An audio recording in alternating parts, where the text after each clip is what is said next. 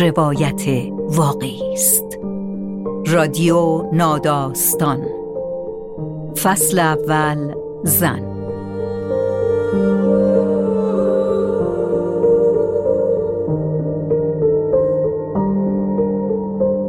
فصل اول رادیو ناداستان با حمایت شیرالات شودر تولید شده.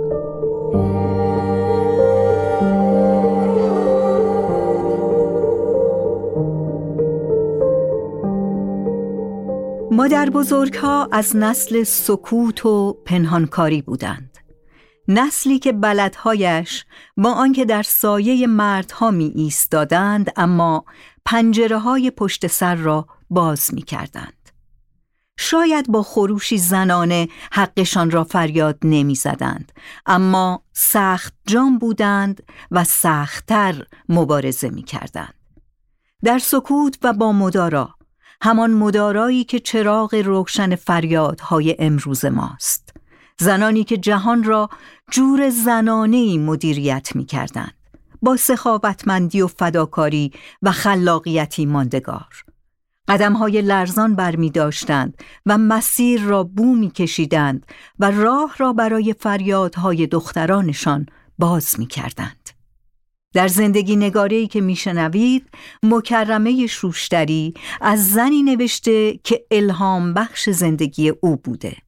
از زنی قوی که در جامعه به شدت سنتی برای او جنگید. به شیوه خودش راه را باز کرد و اهل مبارزه بود. از مادر بزرگش که به او سواد آموخت.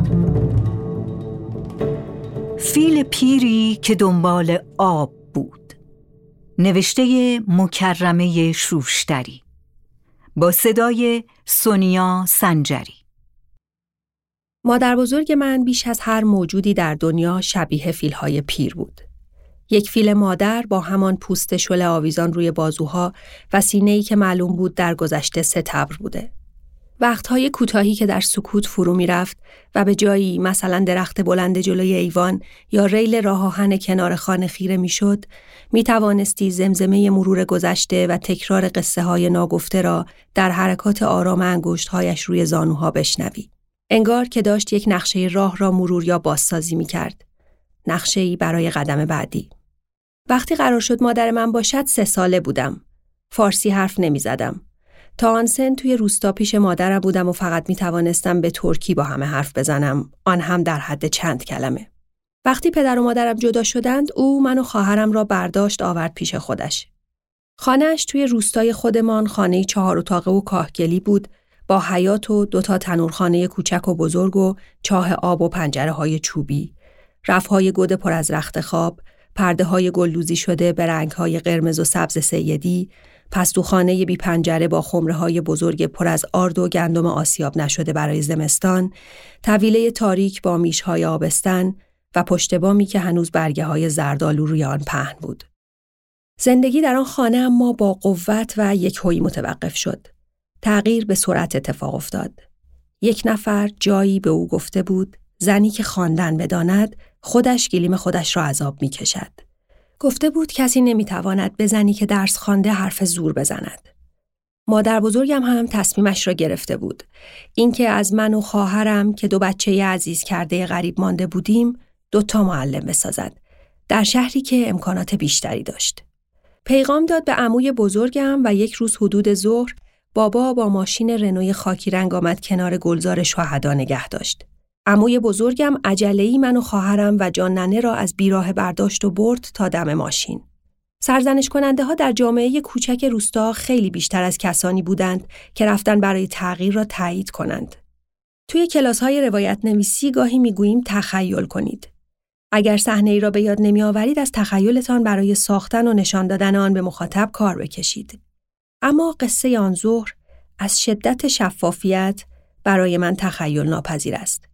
با اینکه فقط سه سال داشتم آن صحنه در طول سالها آنقدر در ذهنم تکرار شده که لحظه لحظهش مثل آجرهای کوچک لگو توی سرم چیده شده است جان ننه صندلی عقب نشست و من و خواهرم هر کدام یک طرفش زنهای همسایه و خاله هایم خبر شده بودند بردن بچه ها یادآوری تراژیکی از قصه های غمانگیز مذهبی برای پای منبرنشین های روستا بود. چند نفر به گریه افتادند. ماشین راه افتاد و توی جاده خاکی قبار بلند شد. مادرم رنجیده بود، تنها مانده بود. جلو نیامد تا خداحافظی کند. بدرقه کننده ها فکر کردن ما می رویم و ماه بعد برمیگردیم ولی ما رفتیم و سه سال بعد برای دیداری کوتاه برگشتیم. او من و خواهرم را برداشت آورد قائم شهر. توی یک اتاق در حیات خانه‌ای که امه و امو و پسردایی بابا آنجا خانه داشتند. آن وقتها آدمهای ده زندگیشان را از چند دست رخت خواب و چند تا دیگ و قابلمه شروع می کردند. اما خانه تازه ما همان را هم نداشت. کل اساس ما چند بخچه لباس بود. کم کم سه تا تشک ابری خرید، یک پتوی پلنگی دو نفره و چند تا بالش با خورده پارچه های لباس های کوچک شده ایمان پر کرد. بشقاب خرید، قاشق خرید، گاز سه خرید، یک روز در اوج رفت یک سماور نفتی خرید و در تمام این دوران بار کاتا بابا پدر بزرگم را روی دوش کشید که از آواره شدن به خاطر نوه ها بیزار بود. کاتا بابا دلش می‌خواست برگردد روستا توی خانه خودش. بعد از ظهرها برود با پیرمردهای دیگر بنشینند زیر آفتاب میدان و آفتاب که جا عوض می کند همراهش جا عوض کنند تا شب بشود. اما شکل حرکت توی دنیای جاننه از جابجا جا شدن همراه آفتاب سریعتر بود. اغلب فکر می کنم چرا کسی باید همه زندگیش را نه به زور که خود خواسته رها کند. خانه ای را که سنگ روی سنگ ساخته، اساسی را که با قالی بافی خریده، دیوارهایی را که با دست خودش سفید کرده. اصلا چرا زنی باید جایی را که توی آن محترم است و دوست داشتنی است ول کند و برود ساکن یک اتاق در یک شهر غریب بشود؟ نه به زور. اتفاقا خود خواسته. مادرم ازدواج کرده بود و گفته بود نمی‌توانم دخترها را نگه دارم. پدرمان همسر جدید و بچه های جدید داشت. جان هم می توانست بگوید نمی توانم. یا خیلی راحت تر می توانست ما دوتا را در همان خانه محترم توی ده که شبها از ساعت 6 تا دوازده برق داشت نگه دارد و به سیزده که رسیدیم شوهرمان بدهد و خلاص. اما این فیل پیر دنبال آب بود. آهسته و پیوسته راه می‌رفت و با پوست شل افتاده زمین را بو کشید تا برای یک جور دیگر زندگی کردن راه پیدا کند. سنگین سنگین می‌رفت و در سکوتهای کوتاه و طولانی قصه هایش را مرور می کرد. قصه هایی که خوشی تهش با خوشی روتین زندگی که می شناخت فرق داشت.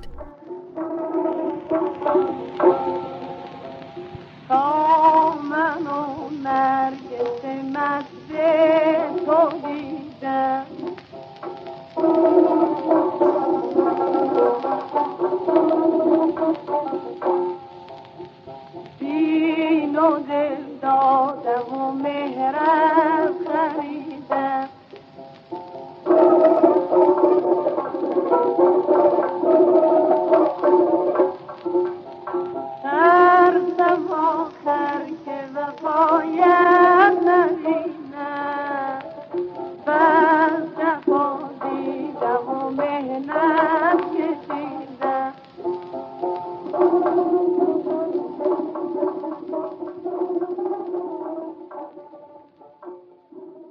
دبستان بودم. مثل کرم لای کتاب های کتابخانه شهرمان دنبال قصه ها میلولیدم و پیدایشان می‌کردم. تا کلاس اول هر شب مرا با قصه خوابانده بود. سواددار که شدم دیگر قصه های او کافی نبود. تابستانی که می‌رفتم کلاس پنجم رمان جنگ و صلح را از کتابخانه امانت گرفتم و سه روزه خواندم. دراز میکشیدم روی شکم و جوری می‌رفتم بین کلمه های کتاب که جان ننه هر بار از روی سرم رد می‌شد می‌گفت تو آخرش کور می‌شوی. جلد یک را که تمام کردم دنبال جایی میگشتم که کتاب را قایم کنم. امانت عزیزی بود و خانه ما پر رفت و آمد. دید کتاب را گرفتم دستم و از این اتاق می‌روم به آن یکی. گفت بیا بگذارش توی صندوق. صندوق زیر تلویزیون بود. ظرفهای عید را آن تو میگذاشتیم و بخچه پارچه کفنی را که سالها پیش برای خودش از کربلا خریده بود. وقتی تلویزیون را بر می داشتم با سبک مخصوص خودش کتاب را ورق زد. عکس نداشت، همش نوشته بود. یکها اشک توی چشمش جمع شد. جان ننم راحت گریم کرد. گفت چقدر خطش قشنگ است. و انگشت های باریکش را که شبیه انگشت های معلممان بود کشید روی کلمه ها. کتاب را گذاشت زیر بخچه کفن و در صندوق را بست و تلویزیون را دوباره گذاشتیم روی آن. توی خانه بیکار که می‌شد کتابهای درسی ما را بر می داشت و یک جور ملایم ورق می‌زد. شست را هر بار تر می کرد و انگار قرآن جلوی رویش باشد با احتیاط گوشه کاغذ را می گرفت می آورد بالا و می گذاشت روی صفحه بعد. سواد نداشت. عکس ها را نگاه می کرد. عاشق عکس های کتاب علوم بود. یک بار سعی کردم نوشتن یادش بدهم نشد. وقتی رسیدیم به کلمه بابا هی ریسه رفت و گفت من که بابا ندارم چرا باید بنویسم بابا؟ دختر اموها و خاله ها و همه کسمان زیر دیپلم شوهر کردند. هر بار می رفتیم خانه امه لیست جدیدی از اقلام جهیزیه‌ای که برای دخترهایش خریده بود رو می کرد. نردبان میگذاشت قابلمه های تفلون را از روی انباری پشت بام با زحمت پایین می آورد که جان ننه ببیند. او توی بخار آب میوه گیری قیمتهایشان را می‌گفت و اینکه مال کدام یکی از دخترهاست.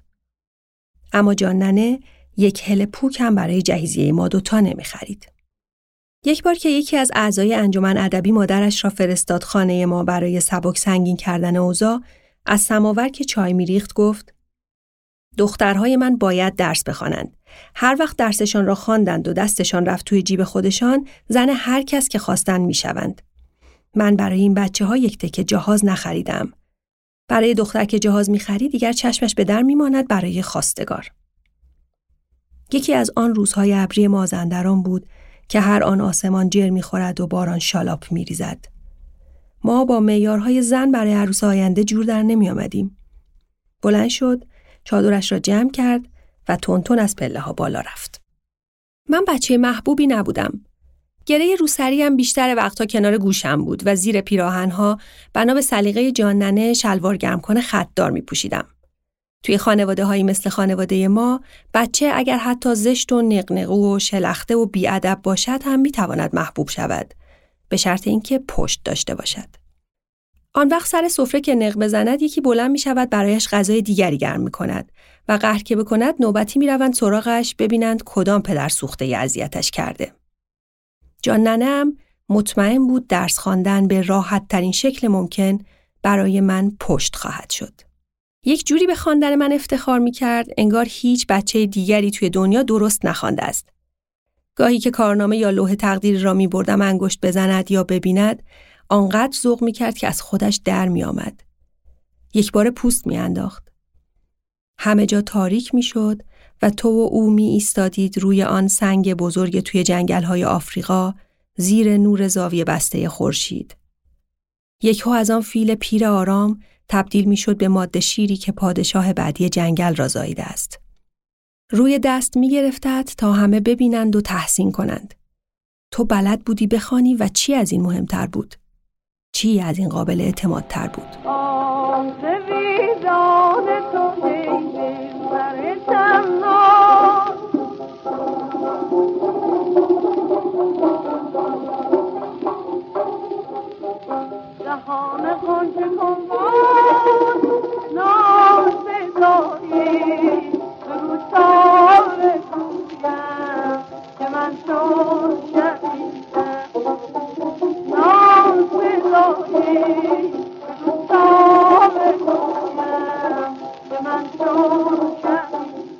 تابستان بود و ما و جان همراه خانواده امه و عموی کوچکم رفته بودیم روستایمان برای ییلاق. اطراف نیشابور. روستا گاز و آب لوله کشی نداشت. دار و ندار یک موتور برق بود که عصرها با صدای شبیه روشن شدن آسیاب پت های طولانی می‌کرد و چراغهای خانه ها و تیرهای برق توی کوچه روشن می‌شد. دوازده هم خاموشی بود. مگر کسی عروسی یا عزا داشت و دم موتورچی را دیده بود. عصرهای تابستان روستا خنک بود. زمان بین کمسو شدن خورشید تا روشن شدن چراغهای تیر برق همیشه مال زنها بود. مال خود خودشان. توی روستا همیشه باد می آمد. زنها چادرهای رنگیشان را سفت میپیچیدند دور خودشان و ردیف کنار دیوار خانه یکی از همسایه ها می نشستند به گذراندن آن زمان عزیز. حرف می زدند، می خندیدند. گاهی هم در سکوت رفت آمدها را تماشا می کردند. همیشه صدای پت پت که از سمت قبرستان بلند می‌شد تا ده نشمرده چراغهای روی تیر برقها اگر شکسته و سوخته نبود دست جمعی روشن می‌شد. زنها سلواتشان را میفرستادند و فقط بیکارها و تنها بودند که باز میماندند توی کوچه. بقیه می‌رفتند برای شام و نماز و باقی کارهای خانه. یک بار همان وقتها که داشتیم بلند می شدیم برویم حیات خودمان، عموی کوچکم شلنگ تخت انداز از توی تاریک روشن پیدا شد. خانه مادرزنش میماند سر روستا نزدیک مخابرات. بلنگو آن روز چند بار امو را صدا زده بود برای تلفن. جان ننه هر بار صدای بلنگوی مخابرات می آمد گوش تیز می کرد. بابا بیماری سختی گرفته بود. کاری از کسی بر نمی آمد. داشتم روی خاک با یک تکه چوب برای خودم خانه می کشیدم. خانه‌ای با نرده های چوبی ایوان و دودکش و لامپ که امو دستی بالا گرفت برای زنها و پیچید سمت حیاتمان. جان ننم مثل فنر از جا پرید. سغرا خاله که سالهاست به رحمت خدا رفته سری جنباند و گفت خوش خبر لغویه؟ امو جواب داد خبر خوشی نیست.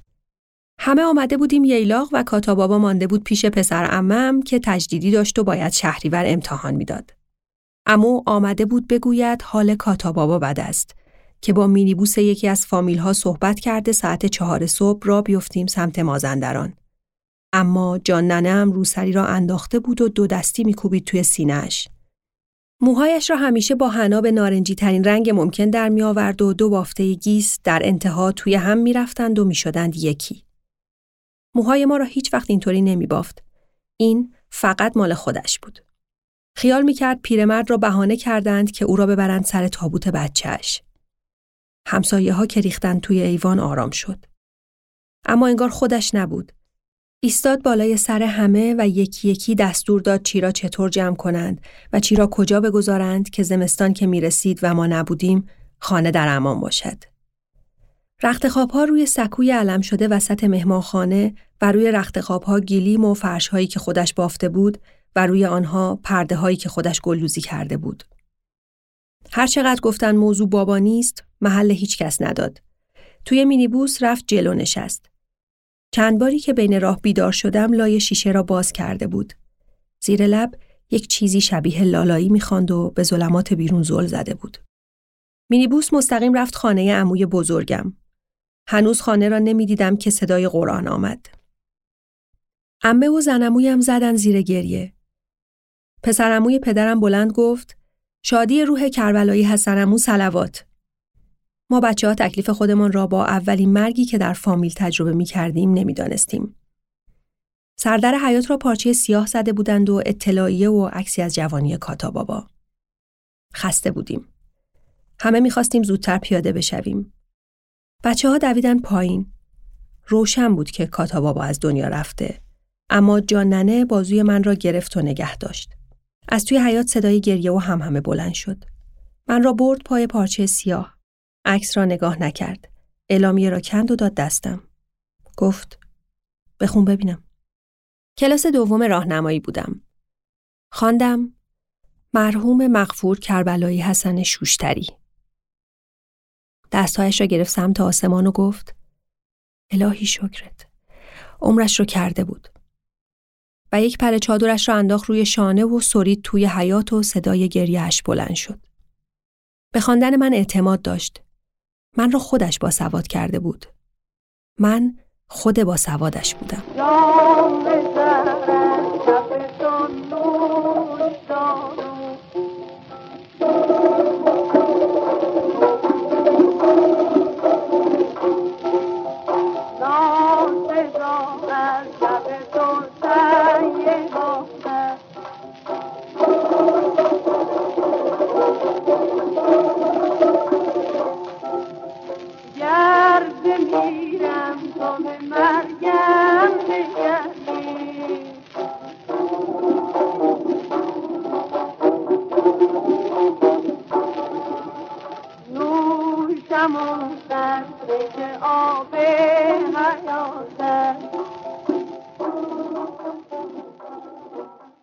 را که آمد توی زندگیم یادم نیست.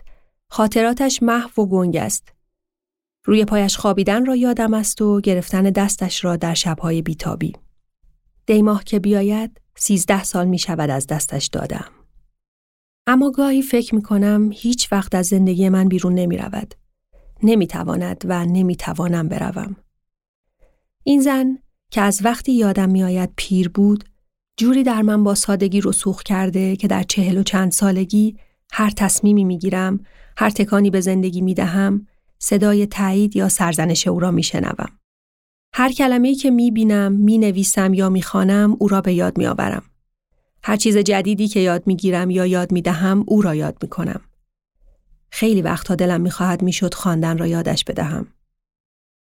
می‌شد یک بار خودش یک خط از نوشته های من را بخواند.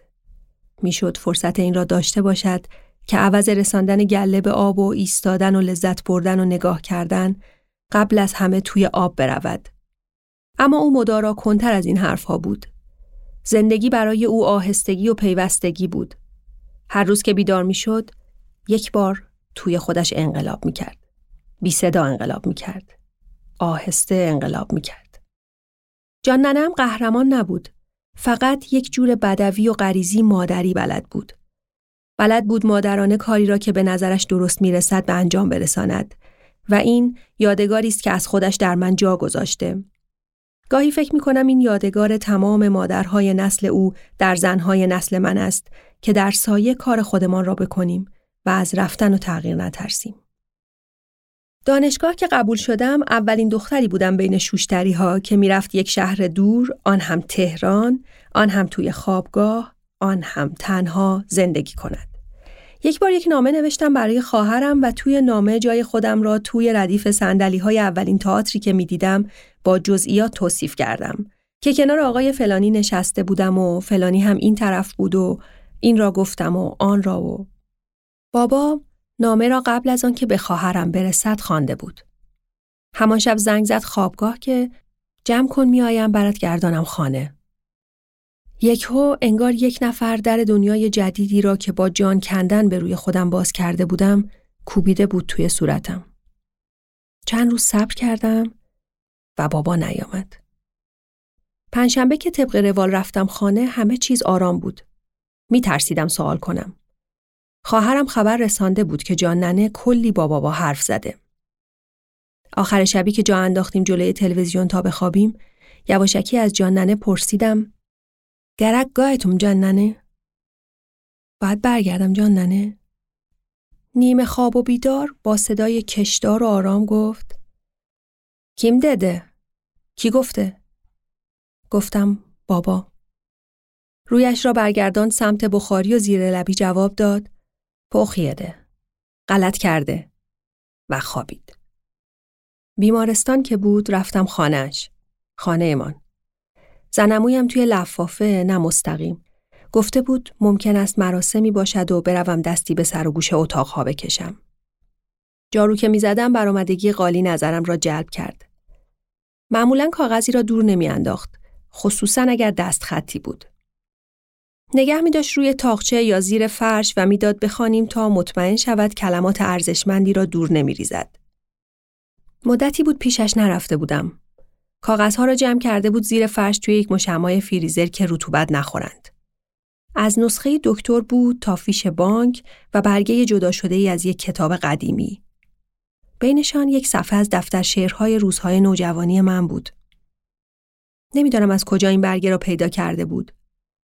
مدام داشت خانه را میجورید و نظافت می‌کرد. برگشتم بیمارستان. رفتم آی سیو دیدنش و آخرین کلماتی که توی گوشش گفتم اینها بود. خانه را تمیز کردم. کاغذها را خواندم. یکی از شعرهای قشنگ من بینشان بود. شعر را توی گوشش خواندم. ترکی خواندم که حزش بیشتر بشود. صورتم را نگاه نمی کرد. نمی توانست مستقیم نگاه کند. چشمهایش جایی سمت پنجره را تماشا می کرد. جایی که نور آفتاب افتاده بود روی یک تابلوی خطاتی و کلمه ها زیر نور مثل جواهرات کوچک می درخشیدند.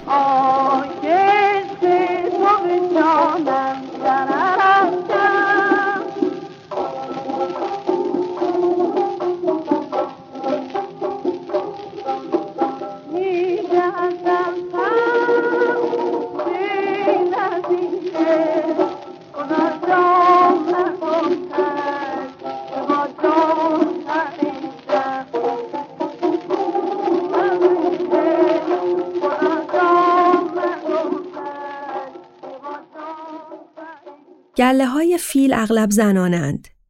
گله های کوچکی که رهبرشان یک فیل مادر کهنسال است با پوست کش آمده و قدم های سنگین و یکی دو تا فیل جوان و سه چهار بچه فیل در سایزهای مختلف با حرکات بامزه که همیشه در حرکتند. فیلها معمولا در روزهای گرم کیلومترها راه می روند تا آب پیدا کنند. فیل پیر همیشه راهنمای آنهاست. او در حافظه کهنسالش نقشه آبی زیستگاه را ثبت کرده و گله را شبانه روز راه می‌برد تا به یکی از منابع برساند. فیل پیر آب را بو می کشد و سلانه سلانه در تاریکی و روشنی راه می رود. اگر یک ویدیو یا عکس از این گله های کوچک ببینید، حتما زمزمه خیال بافی فیل مادر را می شنوید. قصه هایی که با خودش تکرار می کند. اتفاقاتی که مرور می کند. نقشه هایی که رسم می کند تا گله را به آن نقطه درست برساند یا بازگرداند. حالا سالهای زیادی است که من هم هر صبح بیدار می شوم و یک بار توی خودم انقلاب می کنم. کم کم می توانم صدای پای سنگین خودم را روی تلماسه های داغ دم غروب بشنوم. صدای کوبیدنی آهسته که اگر خوب نگاه کنم و گوش بدهم قاطی زمزمه وهمالود قصه هایی که با خودم مرور می کنم از من فیل پیری می سازد در نمای لانگشات.